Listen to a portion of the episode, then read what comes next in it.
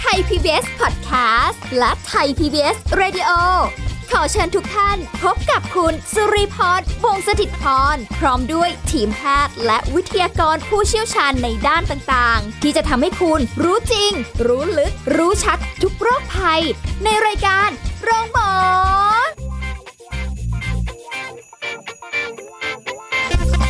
สวัสดีค่ะ คุณผู้ฟังค่ะได้เวลาแล้วกับรายการโรงหมอค่ะ เอาล่ะ วันนี้เรามาพบกันนะคะ ติดตามรับฟังสาระดีๆ ในการดูแลสุขภาพกันเช่นเคยสำหรับในช่วงเวลานี้นะคะ สิ่งที่เราคุยกันเป็นประโยชน์ในการดูแลสุขภาพของคุณผู้ฟังทุกท่านเลย แล้วก็เอาไปปรับใช้ในการดูแลตัวเองด้วยนะคะ วันนี้เราจะคุยกับดรนายแพทย์จตุพลคงถาวรสกุลแพทย์ผู้เชี่ยวชาญศูนย์กล้ามเนื้อกระดูกและข้อจับเพชรดรหมอหมีค่ะ ครับ สวัสดีครับ สวัสดีค่ะหมอหมีค่ะ วันนี้เราจะคุยกันเรื่องแบบว่าเบสิกพื้นฐานทั่วไปที่ทุกคนอาจจะต้องเคยเจอ ใช่ โดยเฉพาะคนขับรถอืม และคนที่เพิ่งเปลี่ยนรถใหม่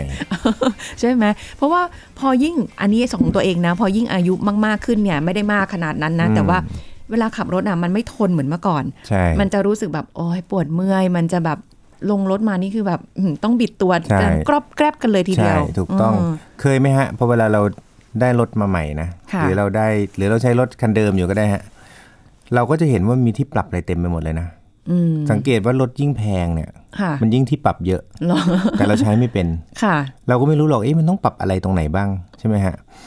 เอ่อ หลาย ๆ คนเนี่ยบ่นนะว่าพอเวลาเปลี่ยนรถใหม่ปุ๊บเนี่ย ค่ะ โอ้ปวดคอเหลือเกิน ปวดหลังเหลือเกิน ค่ะ ปวดเข่าเหลือเกิน เหมือนเป็นทุกขลาบ ตกลงมันจะดีไหมเนี่ย นั่นน่ะดิฮะอุตส่าห์ใช้เงินเยอะๆ ซื้อรถแพง ค่ะ ๆ เพื่อที่จะทำให้มันเกิดอาการปวดมากกว่าเดิม เออแต่จริงๆนะเขาก็หลายคนต้องต้องคิดว่าการที่มีรถแพงๆใช่ป่ะ มันจะต้องสะดวกสบายเบาะ ใช่ ต้องนิ่มนั่ง ใช่ แล้วต้องโอเค ใช่ อะไรอย่างเงี้ย มันไม่เสมอไปนะฮะ เราเหมือนเหมือนเราไปซื้อเตียงแพงๆอะบางทีเราซื้อรู้สึกโอ้โห ซื้อเตียงนี้มันจะต้องดีแน่ๆเลยสุขภาพเราต้องดีแน่ๆปรากฏว่าหนักกว่าเดิม ค่ะ เพราะฉะนั้นเราก็เลยมาทำการรีวิว เรื่องของเออเขาเรียกกลกลไกการนั่งที่ถูกต้องตามท่านั่งสำหรับการทำงานในการขับรถที่เหมาะสม อือหือ อ่า อ่าดู ฟัง แบบ ดูก็ยาวมาก เลย นะฮะโดยสรุปก็คือขับรถยังไงให้ไม่ปวดหลังะ นี่ต คืรอง ชื่อ ๆไป อง เลย นะครับ ก็เออเราก็ไปรีวิวมานะครับมันก็จะมีเป็นเป็นรีวิวของต่างประเทศนะครับปี 2009 นะเขา ค่ะ พูดถึงเรื่องของการนั่งที่เหมาะสม แล้วเขาก็คือปรากฏว่าที่อเมริกาเนี่ยนะฮะเราพบว่าการปวดหลังเนี่ยนะพบมากในคนที่ทำงานทางด้านการแพทย์ ค่ะ และคนที่ทำงานอุตสาหกรรมนะฮะ คือต้อง ในเรื่องของการขับรถ อืม นะเอ่อถามว่าเรื่องขับรถเนี่ยมันชัดเจนอยู่แล้ว เพราะมันต้องนั่งอยู่ในท่าเดิมๆนาน ค่ะ ๆ ส่วนทางการแพทย์อ่ะแพทย์เนี่ยนะก็เป็นวิชาชีพที่นั่งนานๆเหมือนกัน เช่น ค่ะ นิ้วขาดต่อนิ้ว อืม ก็นั่งทีหนึ่งเป็นหลายๆ ชั่วโมง อ๋อ ทันตแพทย์อย่างนี้นี่ ค่ะ ก็นั่งนานๆเหมือนกัน อ่าใช่ เพราะฉะนั้น ใช่ พวกนี้เนี่ยจะมีอาการปวดหลังปวดคอตลอด ค่ะ นะซึ่งจริงๆแล้วเนี่ยทางการแพทย์เนี่ยพวกหมอเนี่ยเขามีท่านั่งที่เป็นเออร์โกนมิกเหมือนกัน อืม คือท่านั่งที่เหมาะสมของเขาเหมือนกัน ค่ะ แต่เราไม่ต้องรู้เพราะเราไม่ได้ไปนั่งกับเขา อ่านะแต่เราอยากรู้ว่าขับรถเนี่ยที่มันมีปัญหาเนี่ยเป็นยังไง ค่ะ นะวันนี้อยากให้คนที่แบบมีอาชีพเป็นคนขับรถหรืออาชีพที่มีการใช้รถเป็นเวลานานๆเนี่ยมาฟัง ค่ะ อืม นะฮะเขาบอกว่า 2%ของคนที่ทำงานเนี่ยนะในทุกๆวิชาชีพเนี่ยจะมีปัญหาอาการปวดหลัง ซึ่งจะอยู่ในช่วงอายุประมาณ 20-40 ปีก็แน่นอน ค่ะ ก็คือช่วงที่ขับรถได้อะนะหลัง 60 ปีเราก็คงไม่ค่อยอยากขับรถละ นะครับ แล้วก็เอ่อที่อเมริกาเนี่ยนะเขาเขาจะมีกองทุนนะที่เขาบอกว่าดูแลเกี่ยวกับพนักงานในการทำงานเนี่ยเขาพบว่า 25%หรือ 1 ใน 4เนี่ย ค่ะ ใช้ไปกับการดูแลคนที่ได้รับอาการจากการทำงานทางด้านการขับรถ โอ้โห อันนี้ อ่า แสดงว่ามัน คือมี ไม่ใช่ อาแค่การปวดหลั ปัญ ง หาธรรมดา มันห ทั่ นึ่ ว ง ไป ในสี่ นะ ของเงินทั้งหมดอ่ะ เออ นะฮะ นั่นสิ อ่านะมันเป็นปัญหาที่ค่อนข้างหนัก เพราะฉะนั้นเราก็จะต้องมาพูดว่าแหมหลักการของการขับรถเนี่ยทำยังไงที่จะให้มันไม่ปวด อืม นะจริง ๆ แล้วเนี่ยในอดีตเนี่ยมันมีแค่สองปัจจัยนะฮะเขาดูแค่สองปัจจัยหลัก นะปัจจัยที่หนึ่งก็คือเรื่องของการขยับได้ของหลัง คือเขาพบว่าการที่เรานั่งอยู่ในท่าเดิมๆนานๆ นิ่งๆเนี่ย ค่ะ นะแล้วก็เบาะที่มันเป็นลักษณะค่อนข้างที่จะเข้ากับรูปหลังเรา แล้วก็ยันหลังเราเป๊ะๆเนี่ย อ่า นะแล้วทำให้เราขยับไม่ค่อยได้เนี่ยนะปรากฏว่ามันทำให้เกิดอาการปวดหลังมากกว่า อ้าว นะฮะคือ เคย สังเกตว่ายุคแรก ๆ ที่เขาผลิตเบาะขึ้นมาเนี่ย ค่ะ เขาจะพยายามทำให้มันใหญ่ อืม ๆนะฮะให้มันมีการขยับของหลังได้ ซึ่งอัน ค่ะ เนี้ยก็ถูกต้องนะเพียงแต่ว่าในช่วงเวลาถัดมาเนี่ยมันมีการศึกษาเพิ่มมากขึ้นว่า ไอตัวที่มันมีการขยับเนี่ย มันจะขยับอย่างไร อืม นะฮะหรือมันจะต้องมีมุมองศาเท่าไหร่ ค่ะ อ่าคือกลับกลายเป็นว่าในอดีตที่บอกว่าขยับหลังได้เยอะๆเนี่ยบางทีขยับหลังเยอะ แต่มันผิดวิธีเนี่ยมันก็ทำให้เกิดอาการปวดหลัง อ๋อ ใช่ อีกอันหนึ่งคือเรื่องของความถี่หรือแรงสั่นสะเทือน แรงสั่นสะเทือนเนี่ยเขามีงานวิจัยเนี่ยนะฮะปีต้นปี 2000 กว่าๆเนี่ยนะเขาบอกว่าเขามีงานวิจัยหมดเลยนะ คือเขาเอาอาทำการศึกษาว่าแรงสั่นสะเทือนของรถแต่ละคันเนี่ย ค่ะ เป็นเท่าไหร่ ซึ่งก็จะมีตั้งแต่0เฮิร์ตซ์ไปจนกระทั่งถึง 100เฮิร์ตซ์ ค่ะ นะฮะเรารู้อยู่แล้วพวกเอ่อความถี่ที่มันสูงสูงๆเนี่ยหูจะมีปัญหาได้ใช่ไหมฮะอ่าทีนี้ความถี่ที่มีผลกับหลังนะครับเขาสรุปมาแล้วว่าอยู่ที่ประมาณ4เฮิรตซ์ถึง6เฮิรตซ์ ฮะ ความถี่นี่คือการสั่นสะเทือน เพราะฉะนั้นเอ่อเขาก็เลยแล้วปรากฏว่า4ถึง6เฮิรตซ์เนี่ยนะมันทำให้หมอนรองกระดูกหลังมันฉีกแล้วมันปลิ้นออกมาได้ จากแรงสั่นสะเทือน ใช่แล้ว เนอะ ถูกต้อง ซึ่งเขาก็เลยใช้วิธีการทำเป็นลักษณะเบาะโฟม สังเกตว่าทำไมเบาะทุกวันนี้เราถึงเป็นโฟม ค่ะ ทำไมไม่เป็นผ้าทำไมไม่เป็นนุ่นใช่ไหมฮะอ่ามันเป็นโฟม เพราะว่าโฟมเนี่ยมันจะกันแรงสั่นสะเทือนได้ อ๋อ เพราะฉะนั้นเรื่องแรงสั่นสะเทือนเนี่ยไม่มีปัญหาละ ค่ะ นะครับนะเพราะฉะนั้นเราก็ต้องย้อนกลับมาที่ปัญหาแรกคือว่าแหมแค่นั่งแล้วขยับหลังได้ มันอาจจะไม่พอนะฮะเขาก็เลยต้องทำการศึกษาเขาเรียกว่า ergonomic design ของการขับรถนะครับ ergonomic design การขับรถเนี่ยประกอบไปด้วยอะไรบ้างนะครับ สิ่งที่เราต้องรู้เราต้องรู้ก่อนว่าเอ่อพอเวลาเราพอเวลาเรายืนเนี่ยนะองศาของหลังเนี่ยนะฮะในธรรมชาติของเราเนี่ย มันจะอยู่ที่ประมาณ 50 องศา ค่ะ พอเวลาเรานั่งนั่งปุ๊บเนี่ย ถ้านั่งเฉยๆเนี่ยนะฮะ โดยที่ไม่ได้พิงพนักเนี่ยนะ มันก็จะใกล้เคียงกับตอนยืนถูกไหม อืมถ้า อ่า ไม่พิง อ่าฮะ แต่พอเราพิงปุ๊บ มันจะดันหลัง พอมันดันหลังเราปุ๊บเนี่ย พนักพิงมันดันหลังเรา ค่ะ เมื่อดันหลังเราปุ๊บเนี่ย ความแอนของหลังมันจะลดลงโดยปริยาย ค่ะ นะฮะ มันก็จะเหมือนเรานั่งท่าก้ม อืม หรือมันจะเหมือนเรายืนแล้วก้มหลังตลอดเวลา ค่ะ เพราะมันถูกดันนะฮะ ซึ่งเอ่อจากการแอน50 องศา มันจะลดลงเหลือแอนแค่ 10 องศา ดังนั้น 40 องศาที่หายไปหมายความว่าเหมือนเรายืนก้มหลังตลอดเวลา 40 องศา ก็น่าจะเมื่อยอยู่นะนะ อ่า มันก็จะเมื่อย เพราะฉะนั้นเราก็เลย เอ๊ะ งั้นเราจะต้องทำยังไงบ้างนะ เราก็ต้องปรับเบาะให้ถูกต้อง ค่ะ นะยิ่งมีการปรับเบาะได้เยอะเท่าไหร่ยิ่งดี บางคัน 9 เว 11 เว 16 เวอะไรเงี้ยมันมีหลายแบบมาก ค่ะ นะฮะแต่ว่าเบสิกแล้วเนี่ยยังไงเนี่ยเดี๋ยวเรามามาฟังกันนะเริ่มแรกอันดับที่หนึ่งนะฮะสิ่งที่เราต้องรู้คือเอนหลังได้กี่องศา อันนี้อันดับหนึ่งก่อน อ่า นะสองคือเบาะเนี่ยปกติมันจะมีปรับจมลงนะฮะ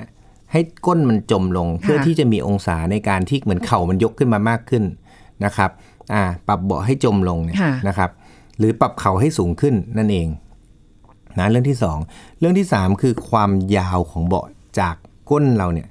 ไปถึงเข่า ค่ะ อ่านี่คือความยาว เรื่องที่สี่คือ back support อืม back support ควรจะมีควรจะไม่มีถ้ามีเท่าไหร่ ค่ะ นะเรื่องต่อมาคือ neck support อ่า นะฮะอันต่อมาคือ arm rest arm rest ก็คือไอตัวที่วางศอกพอเวลาเราขับรถเลยะไกล ค่ะ ๆ สังเกตว่ารถบางรุ่นบางยี่ห้อเนี่ยเขาถ้ามันเป็นพวกรถขนาดใหญ่ SUV เขาจะมีตัววางแขนให้ด้วยนะครับนะแล้วก็เบาะนวดควรจะมีหรือควรจะไม่มี ในรถใช่ไหม อ่าใช่ไหมฮะนะก็เอาเรื่องที่หนึ่งก่อนนะครับเราบอกแล้วว่าองศาเนี่ยมันหายไป 40 องศา ใช่ เพราะฉะนั้นวิธีการแก้ก็คือ อันนี้คือ ลองทำมากับตัวแล้วนะครับ เราเนี่ยได้ทำการเปลี่ยนรถยนต์ แล้วรถยนต์เนี่ยเบาะมันแข็ง ค่ะ นะทีนี้พอเบาะมันแข็งปุ๊บเนี่ยแล้ว พอเราปรับในท่าที่มันไม่ถูกต้องเนี่ย เราก็เกิดอาการปวดหลังมาประมาณเดือนหนึ่งละ อืม อ่า หลังจากที่ขับคันนี้ ผม มาเดือน ก็ ห เล นึ่ ย งแล้ว จึงต้องมาอ่านเรื่องนี้แหละ ต้องมาเล่าสู่กันฟัง ใช่ หลัง นะ จากที่เอ้าคือจริง ๆ พี่เคยได้ยินมานะ ถ้าเป็นเบาะที่แบบเป็นเหมือนรถแข่งอะที่ อ่าเขาเรียกบั c เก็ตซีด อ่า เนี่ยกำลังจะพูดเลยคือบั c เก็ตซีดเนี่ยนะมันจะมีข้อเสียคือสังเกตไหมบั c เก็ตซีดคือมันนั่งแล้วมันโอบ อ่าใช่ใช่ อ่ามันนิ่ง แต่มันนิ่งไป อ๋อเหรอ เนี่ยก็ผิดจากข้อแรก สองคือคือมันมันดีสำหรับการขับไงฮะ ค่ะ แต่คนเขาขับแข่งรถเนี่ยเขาไม่ได้แข่ง 5 ชั่วโมงใช่ไหมถูกไหมหรือถึงแม้เขาจะแข่งอ่ะ24 ชั่วโมงเลยอะที่ฝรั่งเศสเลยนะ อ่า ทั้งวันทั้งคืน อ่า อะ ทั้งวันทั้งคืนเลย แต่ว่าเขาไม่ได้ขับอย่างนั้นทั้งปีนี่ขับวันเดียวแล้วก็เลิกเขาก็ไปขับคันอื่นปกติ เพราะว่าจะมีบางคนน่ะไปเปลี่ยนเบาะเอาเป็นเบาะรถ อ่า แข่ง อยาก ม ได้ ใส่ เบาะรถแข่ง ใช่ ซึ่ง ดูหมื เบาะ อ รถ จ แข่งนี่นะ พวกนั่งพวกนี้แหละหมอนรองกระดูกหลังมันจะปริ้นได้ เพราะว่ามันไม่รับมันไม่รองรับความสั่นสะเทือนอย่างที่บอกไงเพราะมันไม่ใช่เพราะที่นั่งมันไม่ใช่โฟมนะที่นั่งมันจะเป็นที่นั่งแข็ง ค่ะ ใช่ไหมฮะ อันเนี้ยผิดกฎข้อที่หนึ่งคือเรื่องของการสั่นสะเทือน ค่ะ ข้อที่สองคือเรื่องของการขยับหลังได้ดีนี่ อ่า ขยับเลยไม่ได้เลย ปรับไม่ได้ด้วย เออ นะฮะ แข็งต่างหลังตรงเลย ถูกต้องเพราะฉะนั้นเราจะแก้ 40 องศาที่หายไปได้อย่างไร 1. มันมี 2 สูตรนะฮะ สูตรทีหนึ่1 ก็คือ ให้เราเอียงเบาะลงเป็น 120 องศา ด้านหลัง ใครที่กำลังฟังอยู่นะ ค่อยๆเอียงนะ ก็คือนั่งตั้งตรงใน 90 องศา เอียงเพิ่มขึ้นไปอีก 30 องศานะฮะ พอเอียงไปปุ๊บเนี่ย เดี๋ยวเดี๋ยวมันจะต้องมีคำถามแต่เดี๋ยวรอก่อนนะฮะ แล้วเราก็ปรับเข่าให้สูงขึ้น 15 องศา อ่า แต่รถเราปรับเข่าไม่ได้อะดี ได้แค่ อ่า แบบว่าแนวลึกกับ ไม่ แนวย าก เอียง ไปเอาเบาะมาเสริม อ๋อเอามา อ่ารร องนั่ง ใช่ เสริมมาเหรอ ใช่ อือฮึ ไปเอาเบาะมาเสริม ค่ะ นะฮะให้เข่ามันสูงขึ้น เพราะอะไรถ้าเรานั่งลองนึกสภาพนะฮะถ้าเรานั่งแอนหลัง 120 องศา อ่าฮะ แต่เข่าเราไม่สูงขึ้น ค่ะ เราก็จะไหล ถูกไหมฮะ เราก็จะไหล เพราะฉะนั้นเราต้องปรับเบาะและอีกอย่างหนึ่งคือ หลังเราก็จะกลายเป็นว่าเหมือนมันแอนอยู่ อ่า แต่ถ้าเกิดเราปรับเบาะขึ้น 15 องศา มันจะเท่ากับว่าจาก 120 ก็คือบวกไป 30 ใช่ไหมฮะ ค่ะ พอปรับเอ่อเข่าขึ้น 15 องศา มันก็จะกลายเป็นเหลือแค่บวก 15 องศา ถูกไหม อืม อ่า เพราะฉะนั้นไอ้40 องศาเนี่ย มันก็จะหนึ่งก็จะได้แก้มาแล้ว 15 องศา ถูกไหมแต่ยังไม่พอแบ็กซัพพอร์ตเนี่ย ควรจะมีความหนา 5-7 เซน อืม ถ้าไม่มีปรับเบาะได้ใช่ไหมปรับเบาะไม่ได้ ไปเอาหมอนมาใส่ หนุนหลังข้างหลัง อ่า นะ ก็เอาวางไว้ตรงอันนี้ป่ะตรงก้นกบป่ะ ตรงบริเวณที่มันเป็นช่วงเว้าของหลังเราอะ อ๋อโอเค อ่า เพราะฉะนั้นเขามีการศึกษาอีกนะบอกว่า ถ้าเราปรับเบาะเอนเกิน 130 องศา ประเภทคนบางคนชอบนอนขับ เออเคยเจอเคย นะ เจ พ อ วกนอนขับ พวกรถสปอร์ตอะไรเงี้ย อ่าม องเห็น ถ้ ทางด้วยเหรอ คือถ้าเพราะว่าพวกนั้นเขาจะปรับเบาะให้สูงขึ้นได้เพื่อให้มันจะมองเห็นทางอยู่ อ๋อ แล้ว ทีนี้พวกนอนขับเกิน 130 องศาไปเนี่ย จะทำให้มันมีอาการปวดหลังมากขึ้น อืม นะเพราะฉะนั้นนอนขับเลยก็ไม่ดี ค่ะ นะฮะสองคือเออพวกที่ใช้ซัพพอร์ตเนี่ย หนาเกินไปบอก ค่ะ ไม่มีหมอน 5 เซน7 เซนทำไงดี เอาหมอน 9 เซน10 เซนไปเลยหนาๆไปเลย แอนไปเลย ออ ทีเดียว จะได้แอนไปเลย ถ้าเกิน 8 เซนจะทำให้เกิดอาการปวดหลังมากขึ้น โอ้แต่มันก็ใช้นาน นะ ไม่ได้นะ มีการ เคยใช้ ศึกษาเป็นจำนวนเซนเลยนะ เพราะฉะนั้นโดยหลักการเนี่ยเขาแนะนำว่าประมาณ 5-7 เซนไม่ควรเกินนี้ ค่ะ แล้วพอเวลาเรานั่งไปบนเบาะที่มันมีความหนาขึ้นมาเนี่ย หลังมันจะแอนเพิ่มขึ้นไปเอง ค่ะ เมื่อมันแอนเพิ่มขึ้นบวกกับเบาะที่มันเอนไป 120 องศาแล้วเป็นยังไง มันก็จะทำให้ได้ 40 องศาที่เราเสียไปคืนมานะครับ คือเหมือนแบบว่าอ่ะมันแอนไปแล้วก็มาเสริม ใช่ ทั้งขาทั้งเอ่อทั้งเข่าทั้งหลัง ใช่ ด้วยอ่ะ ใช่เพราะฉะนั้นและอันที่สี่คือ ความยาวของเบาะนะ จากก้นเราที่เรานั่งเนี่ยมาถึงเข่าเนี่ย ค่ะ คือความยาวของเบาะเนี่ยต้องพอดีเลย คือบางคันจะเห็นว่ามันจะมีที่ปรับให้มันยาวมาแตะด้านหลังเขา่าเขาบอกว่าเบาะเนี่ยจะต้องแตะถึงหลังเข่าพอดีนะครับ แล้วพอเมื่อมันแตะถึงหลังเข่าพอดีปุ๊บเนี่ยแล้วมีการยกขึ้น 15 องศา จะเกิดอะไรขึ้น จะทำให้เข่าเราเนี่ยงออยู่ที่ประมาณ 42-45 องศา ค่ะ ซึ่งเป็นท่าที่เหมาะกับการขับรถ อืม บางคนอาจจะอยากมีคำถามขึ้นมาบอกว่าจำเป็นต้องขนาดนี้เลยเหรอ อ่า ถามว่าจำเป็นต้องขนาดนี้เลยไหม มันก็เหมือนคนใช้คอมพิวเตอร์นานๆอะ ค่ะ แล้วบอกทำไมต้องมาจัดท่านั่ง อ่า ถูกไหมเพราะว่าคือก็มันคงไม่จำเป็นหรอก ถ้ามันไม่มีอาการ ค่ะ แต่ส่วนใหญ่คนที่นั่งนานๆขับรถมันมักจะมีอาการ อ่า เพราะฉะนั้นถึงบอกว่าจำเป็น ค่ะ นะฮะแล้วเออร์โกนมิกดีไซน์ของการนั่งเนี่ยมันไม่ได้มันไม่ได้เป็นอะไรที่เราคิดเอง ทุกอย่างมันมีงานวิจัยรองรับหมด อืม นะฮะ อ่า ทีนี้นอกจากนี้เนี่ย ก็จะมีเรื่องของเอ่อคนก็จะถามว่า เอะแล้วนั่งเอียงตั้งร้อยยี่สิบองศา นะ แล้วคอมันไม่เมื่อยเหรอ อ่า เพราะว่าพอเวลาเรานอนลงไปปุ๊บเนี่ย มันก็ต้องยกคอขึ้นมา เกรงคอ เท่า ด้วย กับเราต้องยกคอขึ้นมาทั้งสามสิบองศา อ่า เพื่อให้มันตั้งแล้วเรามองตรงได้ แต่อันเนี้ยช่วงหน้าไหม ได้ เดี๋ยวเรื่องเนี้ยเรื่องคอเนี่ยนะ ฮะ ช่วงหน้าดีกว่าเนาะเพราะว่าตอนนี้ต้องพักแล้วนะคะ ได้ เดี๋ยวพักกันสักครู่ค่ะ พักกันสักครู่แล้วกลับมาฟังกันต่อค่ะ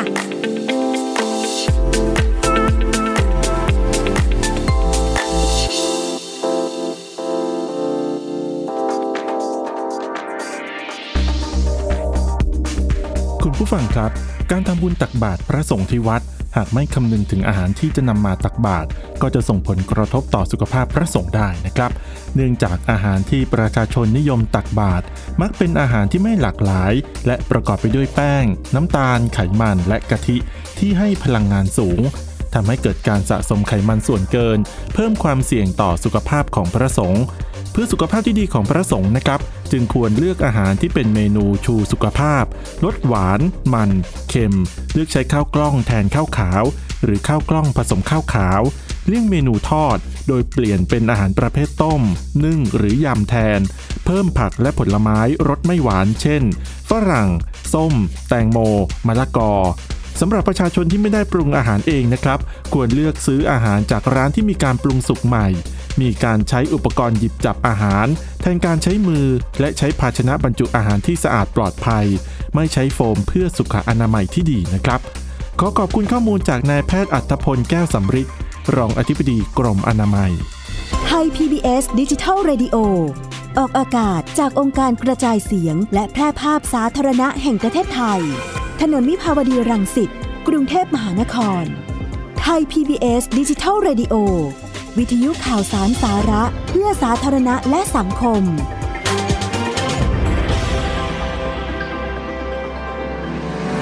คุณกำลังฟังรายการโรงหมอ รายการสุขภาพเพื่อคุณจากเรา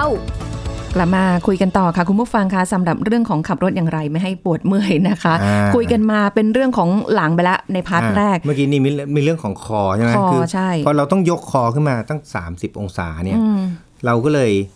เอ่อเขาก็เลยแนะนำอย่างนี้ฮะเขาบอกว่าให้เราไปใส่ตัว neck rest ก็คือเป็น หมอนรองคอ หมอนรองคอนะที่เคยเห็นมันจะเป็นเหมือนสวมเข้าไปอะ อ่า นะ ใช่ ฮะเพราะส่วนใหญ่บางทีมันไม่มีหรอกนะครับ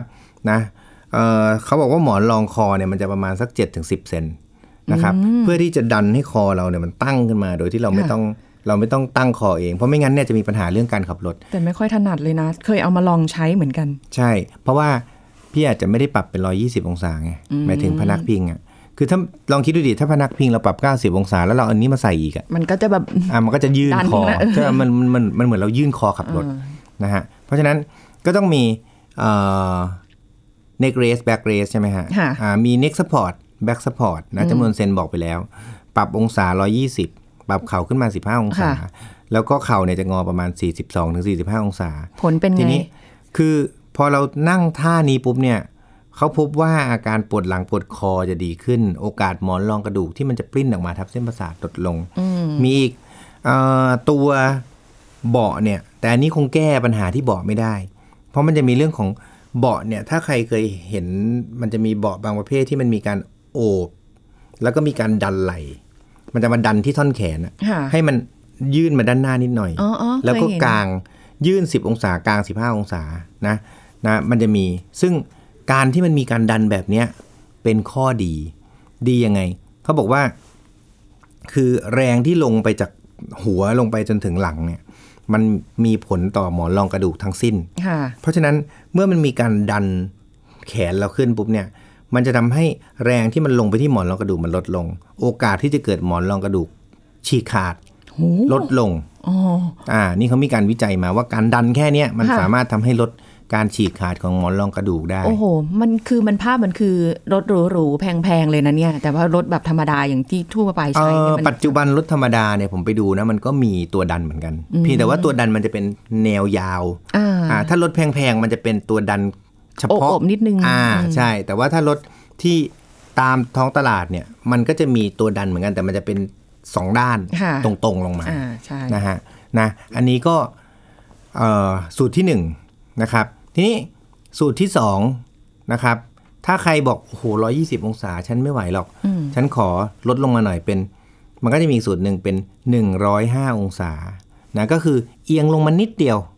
อ่าคนบอกโอ้โหมันไม่ไม่ถนัดเลย ค่ะ ไม่อยากใส่เน k เรสเอียงลงมา 105 องศาพอ แล้วตัว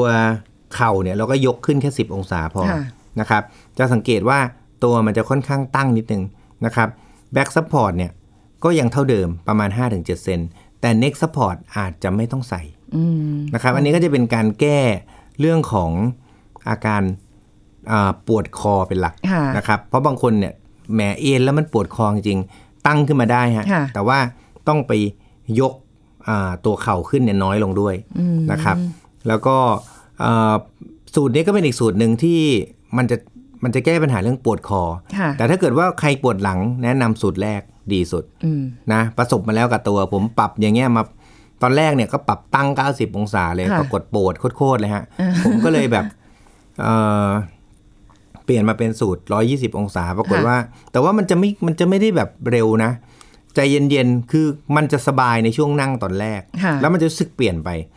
ผ่านไปสักอาทิตย์หนึ่งมันจะอาการปวดหลังคุณจะเริ่ม เอ๊ะเฮ้ยทำไม ดีขึ้น หลังมันโล่งขึ้น อืม ทั้งๆที่คุณใช้ชีวิตเหมือนเดิม ค่ะ อ่า นะ มันจะโล่งขึ้น มันจะเบาลง แล้วพอ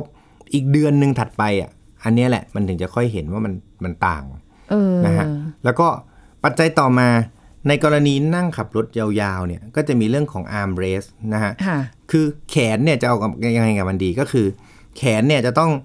วาศอกเนี่ยวางอยู่บนเอ่อตัวอาร์มเรสใช่ไหมตัวที่วางแขนเนี่ยทั้งสอง อ่า ข้าง ที่พักแขน แล้วมือเราเนี่ยจับอยู่บนครึ่งบน ของพวงมาลัย ของพวงมาลัยเขาไม่เคยแนะนำให้จับครึ่งล่างเลยนะ เขาบอกว่ามือคนขับรถเนี่ยจะต้อง ค่ะ อยู่ครึ่งบนเพื่อการหมุนการเลี้ยวที่ดี อ่า ที่สำคัญคือพวงมาลัยเนี่ยจะต้องมีการปรับขึ้นลงได้ อ่า คือปรับ ใช่ใช่ ยืดมาหาเราได้ แล้วถ้าเราวางมือพาดไปตรงๆเนี่ย ข้อมือเราจะต้องวางอยู่ขอบขอบบนของ อ๋อ มันพอดีกัน พวง เนาะ มาลัยพอดีเป๊ะ อ่าน นะเพื่อให้เราจับได้พอจับปุ๊บเราจะงอประมาณสัก 15 องศาที่บริเวณข้อศอก ค่ะ นะฮะ อันเนี้ยก็จะช่วยเรื่องของการปวดแขนปวดศอกพอเวลาเราขับรถได้ อืม เพ นะ ราะ ครั ว่า บ ที่ใช้รถอยู่เนี่ย อ่า อาร์มเลสไม่มี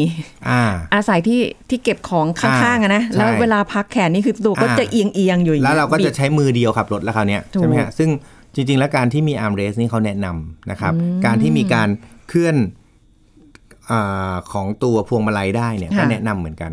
ทีนี้เอ่ออันสุดท้ายเลยก็คือเรื่องของเบาะนวด ต้องมีไหม มีงานวิจัยเลยฮะนวดกับไม่นวด ปรากฏว่าเบาะนวด มันไม่เกี่ยวกับเรื่องของหมอนรองกระดูกที่จะขาดนะ ค่ะ แต่มันเกี่ยวข้องกับเรื่องของอาการเมื่อยล้าหรือการความทนในการขับรถได้ในระยะเวลานานๆเนี่ย ค่ะ การมีเบาะนวดเนี่ย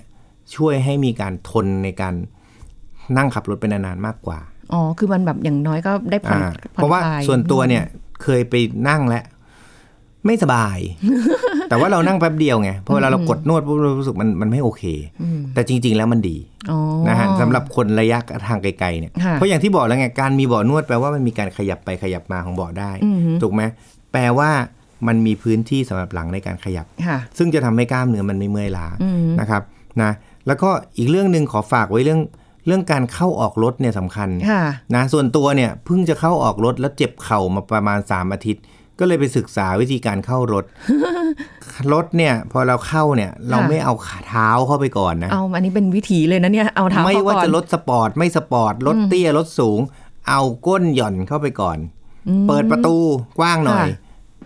นั่งลงไปก่อน แล้ว ค่ะ ค่อยยกขาแล้วเสียบเข้าไป ยกพร้อมกันด้วยใช่ไหม ใช่สองข้างเสียบเข้าไป ไม่ว่าจะลดแพงลดถูกลดยังไง ช่วยเรื่องหลังและช่วยเรื่องเข่า เออ ไม่น่าเชื่อเลยเนาะ นะฮะ คือเป็นเรื่องแบบ อ่า แต่เราต้องใจเย็นๆ คือ อ่ะถ้าวัยรุ่นวัยรุ่นอะไรเงี้ยมันก็คงยังไม่ค่อยมีปัญหาหรอก ค่ะ แต่ว่าถ้าทำบ่อยๆ เข้ารถออกรถตลอดเวลาใครที่มีอาการปวดเข่า แล้วรู้สึกแหมมันเจ็บเข่าตลอดเวลาเลย ให้หันกลับมาดูสิ่งที่เราใช้ชีวิตประจำวัน โอ้โห เปลี่ยน นะฮะ ใหม่ซะ เพราะฉะนั้นวันนี้เราสรุปนะ เรื่องของท่านั่งนะครับ มันก็จะมี 2 สูตรอย่างที่บอกไปแล้วยี่120 องศาในการเอนหลังนะครับ แล้วก็ยกเข่าขึ้น 15 องศา ค่ะ หรือ 105 องศาในการเอนหลัง แล้วก็เอ่อยกเข่าขึ้นมาแค่ 10 องศา อือหือ จะต้องมี back support ประมาณ 5-7 เซน neck support 7-10 เซน มี arm raise มีการดันไหล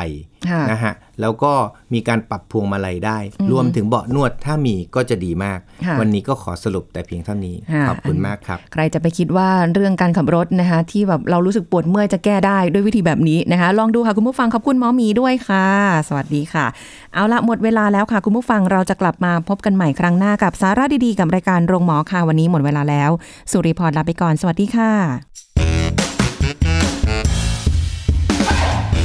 แชร์ พูด บอกต่อ กับรายการโรงหมอได้ทุกช่องทางออนไลน์ เว็บไซต์ www.thaipbspodcast.com แอปพลิเคชัน Thai PBS Podcast Facebook Twitter Instagram Thai PBS Podcast และฟังได้มากขึ้นกับพอดแคสต์โรงหมอ ที่ Apple, Google, Spotify, SoundCloud และ Podbean ทุกเรื่องทุกโรค บอกรายการโรงหมอ